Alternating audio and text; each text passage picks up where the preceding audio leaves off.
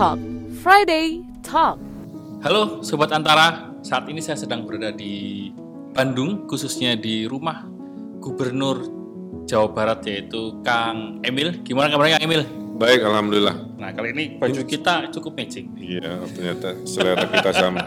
Syukurlah minimal seleranya sama walaupun Tapi ini namanya rumah dinas. Oh iya rumah dinas. Ya. Maaf sobat antara ini rumah dinas saya Rumah koreksi. dinas. Nanti ada yang ngecek nanti oh rumahnya Kang Emil Nah, gede. tahun depan nanti yang isi rumahnya orang lain lagi. Iya siap. Kang Emil eh, kesibukan akhir-akhir ini pasti cukup padat ya dengan banyak. Ya, kalau jadi pemimpin seperti gubernur itu, segala urusan Hmm. itu diselesaikan. Ya, 90-an persen input ke otak saya kan problem ya. Iya. Dari makroekonomi, dari pertanian, dari politik, dari pendidikan, eh, termasuk urusan Al Zaitun, Iya. urusan lain-lain yang memang menjadi apa, atensi dari masyarakat. Jadi eh, itulah resiko ya yang harus kami hadapi ya dijalani aja. Tidak semua lancar, kadang-kadang ada halangan, tapi saya meyakini saya ini pemimpin yang bekerja keras lah ya, Iya. mencari solusi di tengah situasi yang mungkin uh, kurang maksimal. Tapi alhamdulillah contohnya kita kena Covid 2 tahun, tapi alhamdulillah Jawa Barat Aman. aman sekarang. Covid udah nggak ada, pertumbuhan ekonomi tertinggi, investasi terbaik, eh, beras juga surplus kan begitu ya. Ya. Eh, tinggal hal-hal lain tentunya menyertai. Tapi di antara kesibukan Kang Emil, saya yang paling sering mengkepo ini Twitternya Kang Hmm. Emil dan Iki. Kadang sempat juga yang membalas teman-teman netizen yang Itu itu eh, kebiasaan dari sebelum jadi wali kota gubernur, iya. eh, hobi bercakap-cakap dua arah dengan yang komen-komen lah. Iya, tapi Dan mereka juga senang kalau di komen langsung. iya, saya, saya bacanya juga senang. Saya pilih yang lucu-lucu aja. Iya.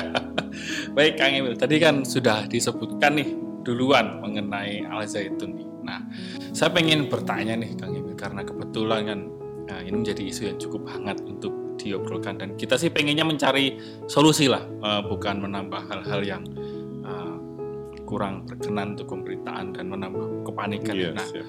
Tapi eh, bagaimana sih strategi Kang Emil terlepas Al Zaitun nanti apakah terbukti di dalamnya ada indikasi eh, apa eh, ajaran yang tidak benar atau enggak? Nah, bagaimana sih Kang Emil menangkal hal-hal Ya. seperti itu di dunia pendidikan? Pertama, Jawa Barat ini provinsi dengan dinamika sosial paling tinggi. Hmm. Kenapa? Karena penduduknya saja 50 juta. Terbanyak se-Indonesia. Iya. Berarti kan ada 50 juta orang yang cari makan, cari sekolah, Betul. eh, termasuk eh, pemikiran-pemikiran dan lain sebagainya. Jadi dinamikanya luar biasa. Nah, sejauh ini kita sudah sangat kondusif karena indeks kondusivitas eh, di Jawa Barat itu mendekati angka 80. Delapan. Ya, kalau 80 itu artinya relatif aman. Semakin naik semakin aman berarti ya Ya, angkanya. Setahun lalu, apa dua tahun lalu dari data terakhir tingkat kejahatannya itu hanya 7.000, 8.000 per tahun terhadap 50 juta. Itu Iya. relatif kecil. Hmm. Ada provinsi lain penduduk hanya 10 juta, kejahatan bisa 30 ribu. Nah Jawa Barat itu penduduk 50 juta, kejahatan 70, 7 ribu, 8 ribu, jadi relatif kecil. Jadi kondusif lah ya. Tapi selalu ada lah ya eh, situasi-situasi yang harus kita bereskan. Nah dalam eh, peribadatan Iya. eh, itu kita sudah menyepakati bahwa eh, bangsa kita ini kan silanya ketuhanan yang maha esa. Jadi seluruh masyarakat harus punya ketuhanan. Hmm. Nah, ketuhanan itu kan yang disepakati ada Islam, eh, Katolik, ada Protestan, Hindu, Buddha, Konghucu. Jadi ada enam. ya. Di luar itu negara tidak memberi pengakuan, artinya eh, warga negara memilih di enam ini. Nah, mayoritas lebih dari 90% penduduk Jawa Barat itu kan Muslim Betul. dan muslimnya yang menjadi sebuah uh, kesepakatan dalam sosial kereligiusan itu adalah alusunah wal jamaah kira-kira begitu. Hmm. Nah, keislaman ini sudah dari dulu eh, disepakati agar hukum Islamnya, fikih-fikihnya itu mengacu pada yang sudah disepakati. Salah satunya berhimpunlah para ulama-ulama ini ke dalam Majelis Ulama Indonesia. Jadi eh, setiap ada hal-hal yang berbeda atau bertentangan, ya kita bertanyanya ke fatwa MUI MUI. karena itu kewenangan. Karena pemerintah seperti saya tidak boleh mengambil inisiatif dalam hukum agama. Karena ada enam hal pemerintah daerah itu nggak boleh ngambil keputusan sendiri. Urusan keamanan, polisi lapornya ke Kapolri. Urusan pertahanan, tentara lapornya ke Panglima. Urusan agama, dan kewenangan Pemda, Iya. kewenangan Kementerian Agama. Urusan keuangan, fiskal, urusan politik luar negeri dan justisi pengadilan ya. Nah, jadi nah hasil dari kajian MUI-nya bahwa hadir meresahkan di masyarakat potongan-potongan video, klip-klip Ya. terkait pimpinan Al Zaitun yang membuat eh, masyarakat jadi bertanya-tanya kenapa seperti apa ya? ada ajaran seperti itu yang berbeda Hmm. dengan yang biasa dilakukan dan ajarannya cenderung tanda kutip dikategorikan menyesatkan ini dan itu. Itulah kenapa saya sebagai pemimpin berlaku adil. Ya. Berlaku adil adalah membentuk tim investigasi. Bertanya kepada yang bersangkutan di Al Zaitunnya, Hmm. bertanya ke MUI dan sebagainya. Memang kesimpulannya ada kecenderungan apa, penyelewengan Yang berbeda lah ya. agama atau yang berbeda. Tapi eh, kita merekomendasikan hukum formal dulu. Ternyata Oke. di luar penyelewengan itu eh, juga ada masalah-masalah hukum. Nah, masalah-masalah hukumnya yang sekarang ditangani oleh kepolisian sesuai hukum formalnya, termasuk penodaan agama pun Iya. masuk kategori hukum formal selama ada yang melaporkan. Ternyata yang melaporkan banyak. Iya. Nah, jadi eh, masyarakat saya himbau kita tunggu hasil pemeriksaan serahkan kepada kepolisian karena banyak sekali dimensi-dimensi kontroversi yang membutuhkan jawaban kan. Iya. Nah, jawabannya ini sedang diproses. Eh, tunggu proses ini selesai pasti nanti disampaikan kepada masyarakat agar Jawa Barat tetap tenang, percayakan pada gubernur, pada Forkopimda, kita melanjutkan ekonomi kita. Nah, hal-hal ini sudah ditangani oleh aparat hukum. Hmm. Tapi Kang Emil sendiri pernah nggak sih mampir ke Al Saya nggak pernah. Belum pernah. Ya, karena saya juga mendapati kontroversinya terlalu tinggi sehingga nanti takut salah tafsir Iya betul. Antara niat baik dengan apa yang dibaca oleh masyarakat takut berbeda kan begitu. Jadi eh, saya kira saya belum eh, kita tunggu hasil dari kepolisian. Hmm. Terus kemudian untuk terkait eh, bagaimana kita eh, membangun kepercayaan lah kepada eh, pendidikan khususnya di pendidikan yang berlatar belakangkan dengan eh, agama yang muslim Ya. khususnya ponpes ini bagaimana Kang Emil Solusinya kan ya. kan banyak kemudian masyarakat jadi menganggap jangan-jangan ponpes banyak seperti ini nah Nah, jadi Stereotip jadi kan eh, penanganan Al Zaitun itu ada tiga. hmm, Satu perkara hukum pidananya diurus oleh kepolisian sedang berlangsung tadi. iya Termasuk yang terakhir ada pembukuan rekening kan ya. Karena Hmm. rekeningnya besar sekali masif triliunan. karena asetnya yang berputar juga banyak Iya. situ ya. Kedua, aspek pendidikannya Hmm. ini lembaga yang berwenang untuk membubarkan atau membina atau mengambil alih adalah Kementerian Agama. Nah, jadi kemarin kesepakatannya karena muridnya terlalu banyak, ada sampai 5.000 sampai 7.000, Hmm. eh, lebih baik eh, eh, kurikulum pesantren ini disempurnakan, diperbaiki oleh tim baru tim baru ya, guru-guru baru dari Kementerian Agama. Sehingga ribuan anak yang dititipkan orang tua, tanda kutip ya, tidak jatuh kepada pola pengajaran atau ideologi-ideologi yang bertentangan dengan Pancasila yang kita sepakati. Nah, saya kira eh, kalau saya amati di pesantren-pesantren yang lain, saya kira nggak ada kontroversi sebesar ini ya. Kontroversi yang lain mungkin lebih pada oknum-oknum Hmm, oke. eh, yang sering kita pernah baca lah Iya. ya. Tapi urusan pengajaran, ideologi mungkin baru ini Hmm. yang ada dugaan-dugaan. Walaupun setelah diteliti ternyata kurikulumnya tidak ada yang macam-macam. Hmm.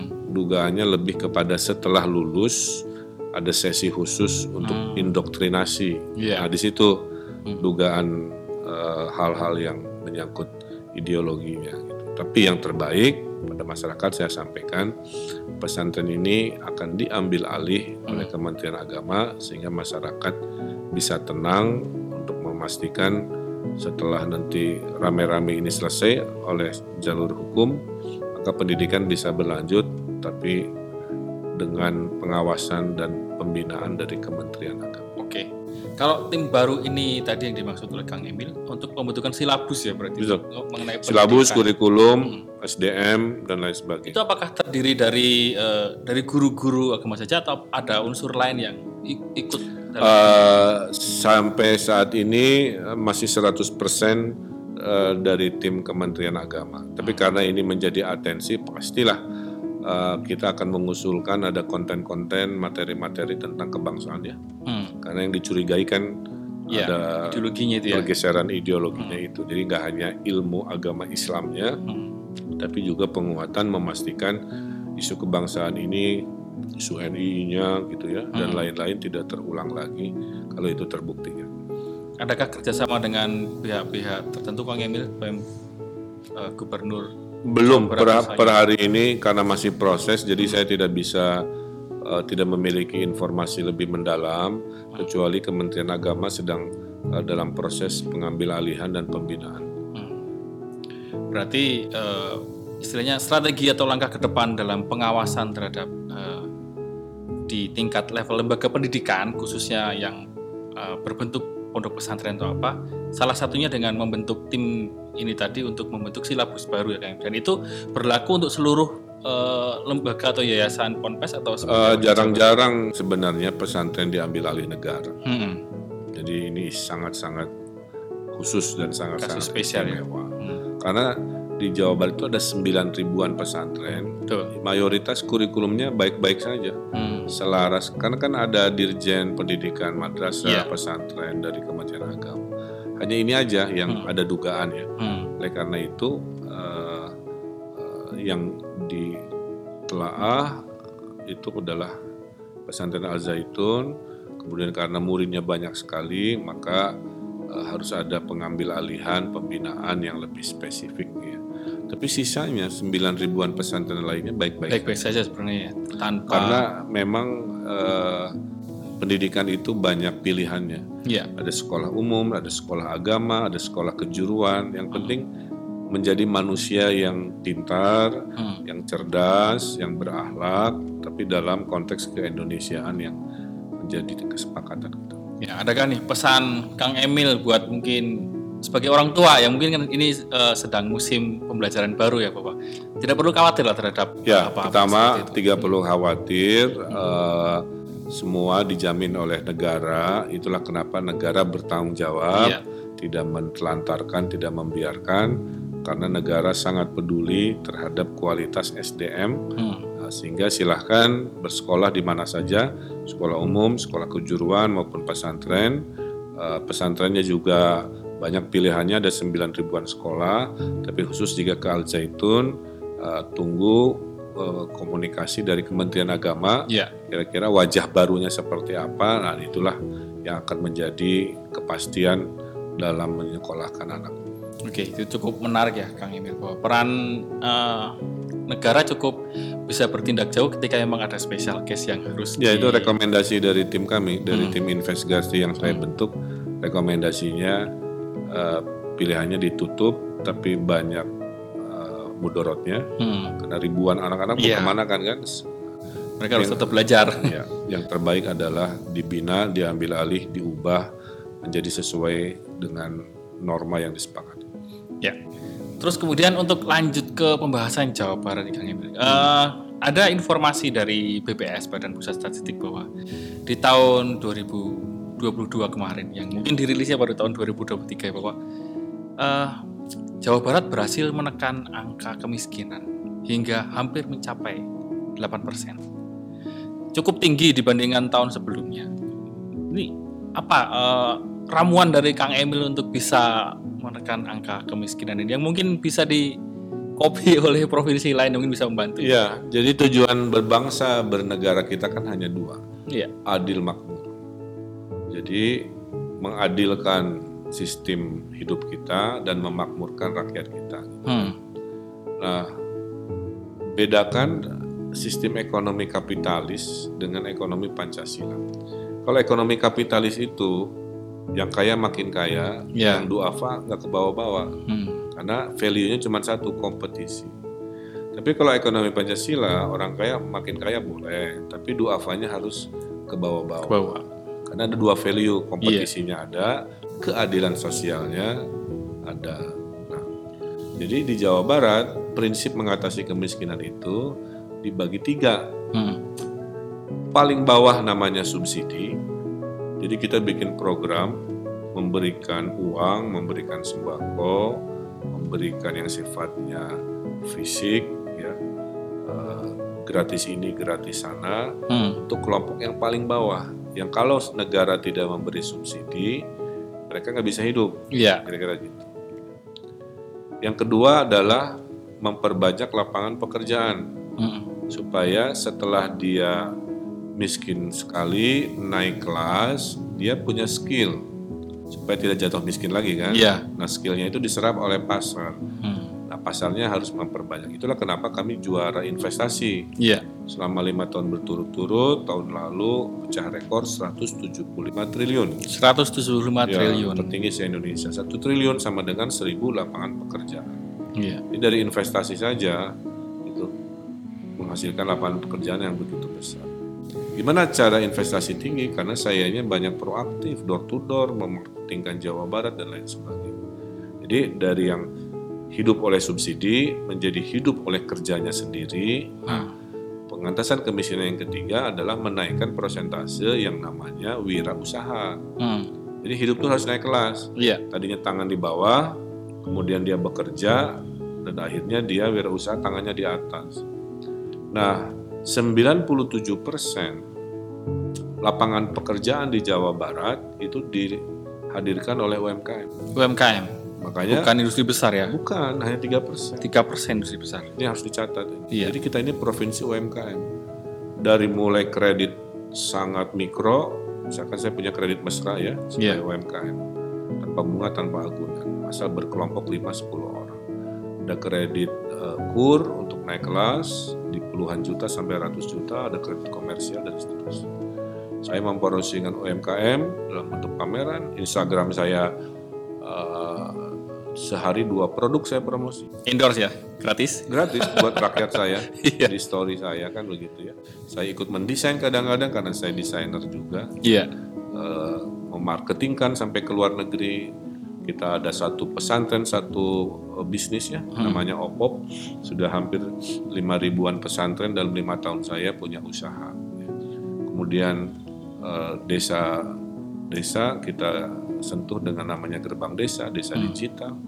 2018 desa miskin ada 1000, tahun lalu sudah nol. Nol? Dalam, dalam 4 tahun saya menghilangkan 1000 desa miskin. Seribu desa miskin. Nah, bayang ya. Iya. Jadi resepnya adalah memberi subsidi paling bawah, Paling bawah. naikin skill supaya masuk ke lapangan pekerjaan dengan memperbanyak lowongan. Iya. Nah, yang tertinggi adalah menghadirkan kesejahteraan melawan kemiskinan adalah memotivasi supaya jadi eh, entrepreneur atau wirausaha di skala UMKM aja, kira-kira begitu. Nah, inilah yang kami lakukan. eh, yang akhirnya berita baiknya kemiskinan kita ada di angka 8% yang tadinya sempat 10, sempat Iya. berapa gitu ya.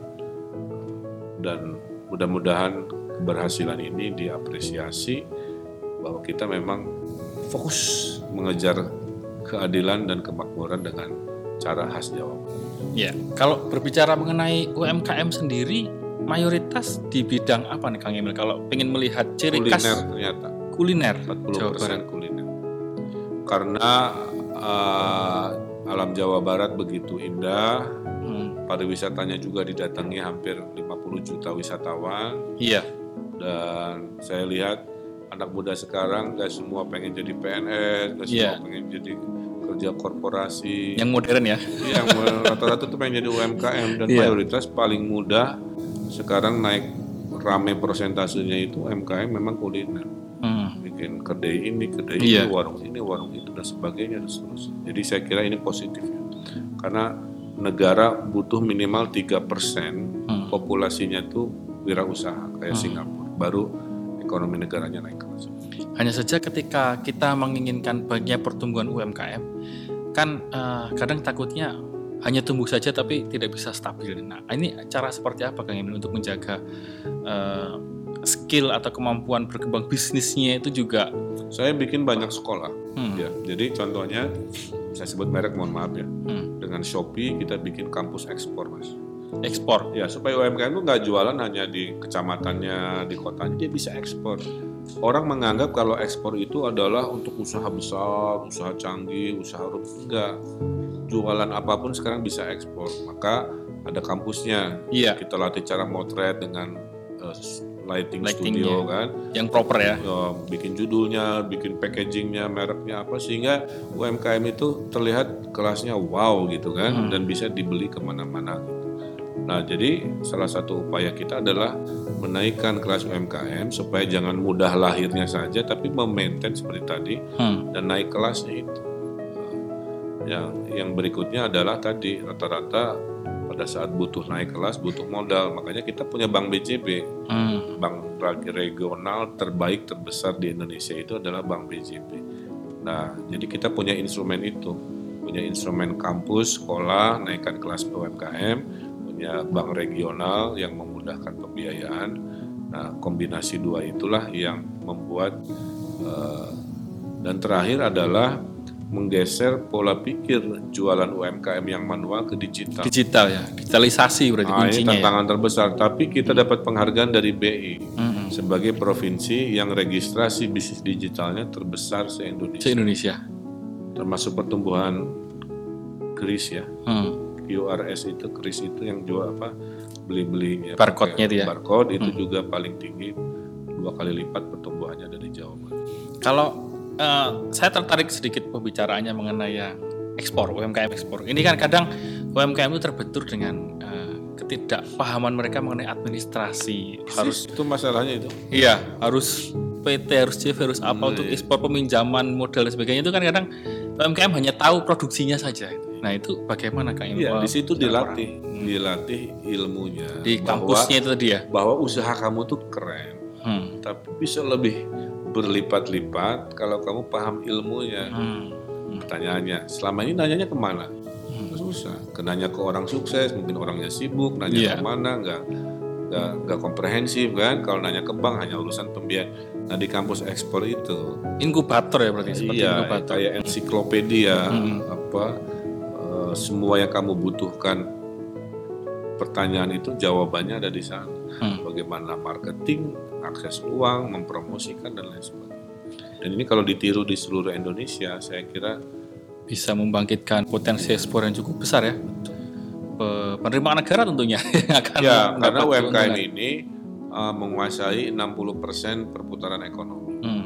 Jadi kebayang ya, Ya, uh, porsi volume dagangnya itu 60%, Iya. tapi lapangan pekerjaannya 97%. Gitu. nah di situ potensi yang lebih besar ya untuk mengembangkan ekonomi sendiri. Nah kemudian eh, ada salah satu eh, berkah lagi istilahnya ketika kita bahas mengenai ekonomi dan infrastruktur kereta cepat di Jawa Ya, Barat 18 akan Agustus akan Iya, diresmikan. akan segera bergulir. Apa potensi dampak yang bisa diperkirakan, Kang Emil dari Nih, rumusnya sederhana. Ada infrastruktur, ada kegiatan ekonomi. Tidak ada infrastruktur, tidak ada kegiatan ekonomi. Iya, Jadi teruslah kita mengembangkan infrastruktur karena akan melahirkan ekonomi. Eh, Kita beberapa saat lalu baru meresmikan tol Cisumdawu. ya, Contoh dulu ya, Hmm. situ dulu. Yang 12 tahun lama karena Hmm. pembebasan lahannya lama. Ya. Yang tadinya zaman saya kecil Bandung Cirebon 6 jam, Iya. sekarang cuma 70 menit. 70 menit. Sejam lewat dikit kan. Ke Sumedang 2 jam, sekarang 30 menit. Hmm. Ke bandara 3 jam, ke Tajati sekarang 40-50 menit. Itu berapa kali retritasi kendaraan bisa melakukan kegiatan kan? Karena infrastruktur. Nah ditambah lagi kereta api cepat yang menghubungkan Jakarta Bandung. Iya, Tujuan akhirnya bukan di situ. Hmm. Tujuan akhirnya Jakarta, Bandung, Surabaya. Surabaya. Dari Bandung nanti melewati Kertajati, Jogja, Solo, Surabaya. Surabaya. Sehingga bisa dibayangkan dalam rute itu ekonomi meningkat dan lahirlah pusat-pusat pertumbuhan baru. Hmm, Karena di mana ada stasiun kereta api cepat, Kan jadi pusat ini ya. Iya, orang mau tinggal di sana, bikin mall di sana, bikin kantor di sana karena nyaman ya. Iya. Melahirkan banyak demand, banyak pekerjaan, banyak kegiatan ekonomi. Jadi eh, dengan sebelum ada kereta api cepat dan tol Cisumdawu aja kita Hmm. tumbuh 5,45 persen. Itu kan dihitung tahun lalu ya. Iya. Bayangkan setelah tol Cisumdawu hadir, Hmm. kereta api cepat, kita lagi bangun tol Cigatas, kita lagi bangun tol Puncak kan yang bikin Hmm. macet selama ini. Itu belum lagi rebana kawasan utara Jawa Barat, Iya. ada 13 kota baru mau saya hadirkan kan. Iya. Di Itu kalau- kawasan industri ya. Ya, itu kalau Allah kabulkan tuh Hmm. semua yang saya omongkan pertumbuhan kita bisa 7%. 7%. Dan kalau Jawa Baratnya 7%, nyumbang ke Indonesianya bisa luar biasa besar. Nanti lama-lama orang kerja Jakarta Bandung PP. Sekarang aja mohon maaf ya, saya terpaksa sebutkan. Sekarang aja semua yang saya pidatokan eh, pidatokan apa yang saya sampaikan tadi. Yang nikmati 25% bukan warga Jawa Barat, data terakhir. mohon maaf ya. KTP-KTP dari provinsi yang lain apa, Udah tertarik ya. menikmati kue pembangunan Jawa Barat, Iya. SDM-nya kurang lebih 25% gitu. Hmm. Orang Jawa Barat yang kerja di luar nggak banyak, lebih banyak orang luar kerja di Jawa Barat. Artinya Jawa Barat ekonominya tidak hanya dinikmati oleh warga Jawa Barat, poin Hmm. kita kan NKRI ya, tapi dinikmati oleh provinsi-provinsi lain yang jumlahnya tadi hampir 25%. Hmm. Kalau eh, Kang Emil diberi kesempatan untuk eh, memperbaiki sesuatu nih di Indonesia, sektor apa yang ingin Kang Emil perbaiki dan menjadi apa? Mungkin dua ya, satu SDM, karena SDM kita tuh di persimpangan Hmm. antara kita menjadi negara maju dengan bonus demografi. Karena di 2045 itu satu-satunya negara yang penduduknya 70% usia muda itu Indonesia. Indonesia.